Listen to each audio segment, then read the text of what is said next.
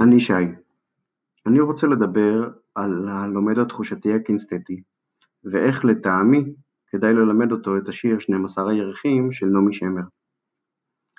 קודם כל, לפי דעתי, כדאי לעשות מצגת, שבה בכל שקף בעצם מתואר חודש אחר.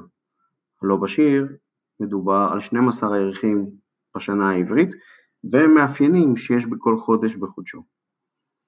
כך שבמצגת בכל שקף בעצם יהיה לנו חודש עם המאפיינים שלו, עם תמונות, אה, כמובן שעם רעשי רקע במידה וצריך, לדוגמה אם בתשרי נתן הדקל פרי שחום נחמד, אז כמובן תמונות של דקלים ולדעתי גם כדאי להביא תמרים שפשוט יהיה אפשר לחוש אותם ולטעום אותם בכיתה, כמו גם שאם בחשוון ירד יורה ועל גגי רקד, להכניס הקלטה של קולות של גשם, אם בטבת ברד כמובן שאם ניתן להביא חתיכות של ברד, או לכשיורד ברד, לעשות איזשהו קישור לשיר שלמדנו, זה כמובן יעזור מאוד למי שלומד באופן תחושתי וקינסטטי להבין ולקלוט ולהיזכר כמובן בדברים שהוא למד קודם.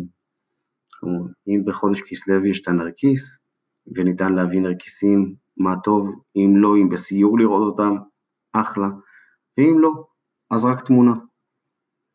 אם באדר יש לנו את ניחוחות הפרדסים, כמובן שלהביא תפוזים, שאפשר לחוש אותם, לקלף אותם, להריח ולטעום, ובעצם גם דרך חוש הראייה, חוש המישוש, חוש הריח, חוש הטעם, בעצם אפשר ללמוד את כל השיר ולהשתמש בכל החושים ובתנועה ובמבט, בלי לכתוב מילה אחת וגם, האמת, בלי לקרוא.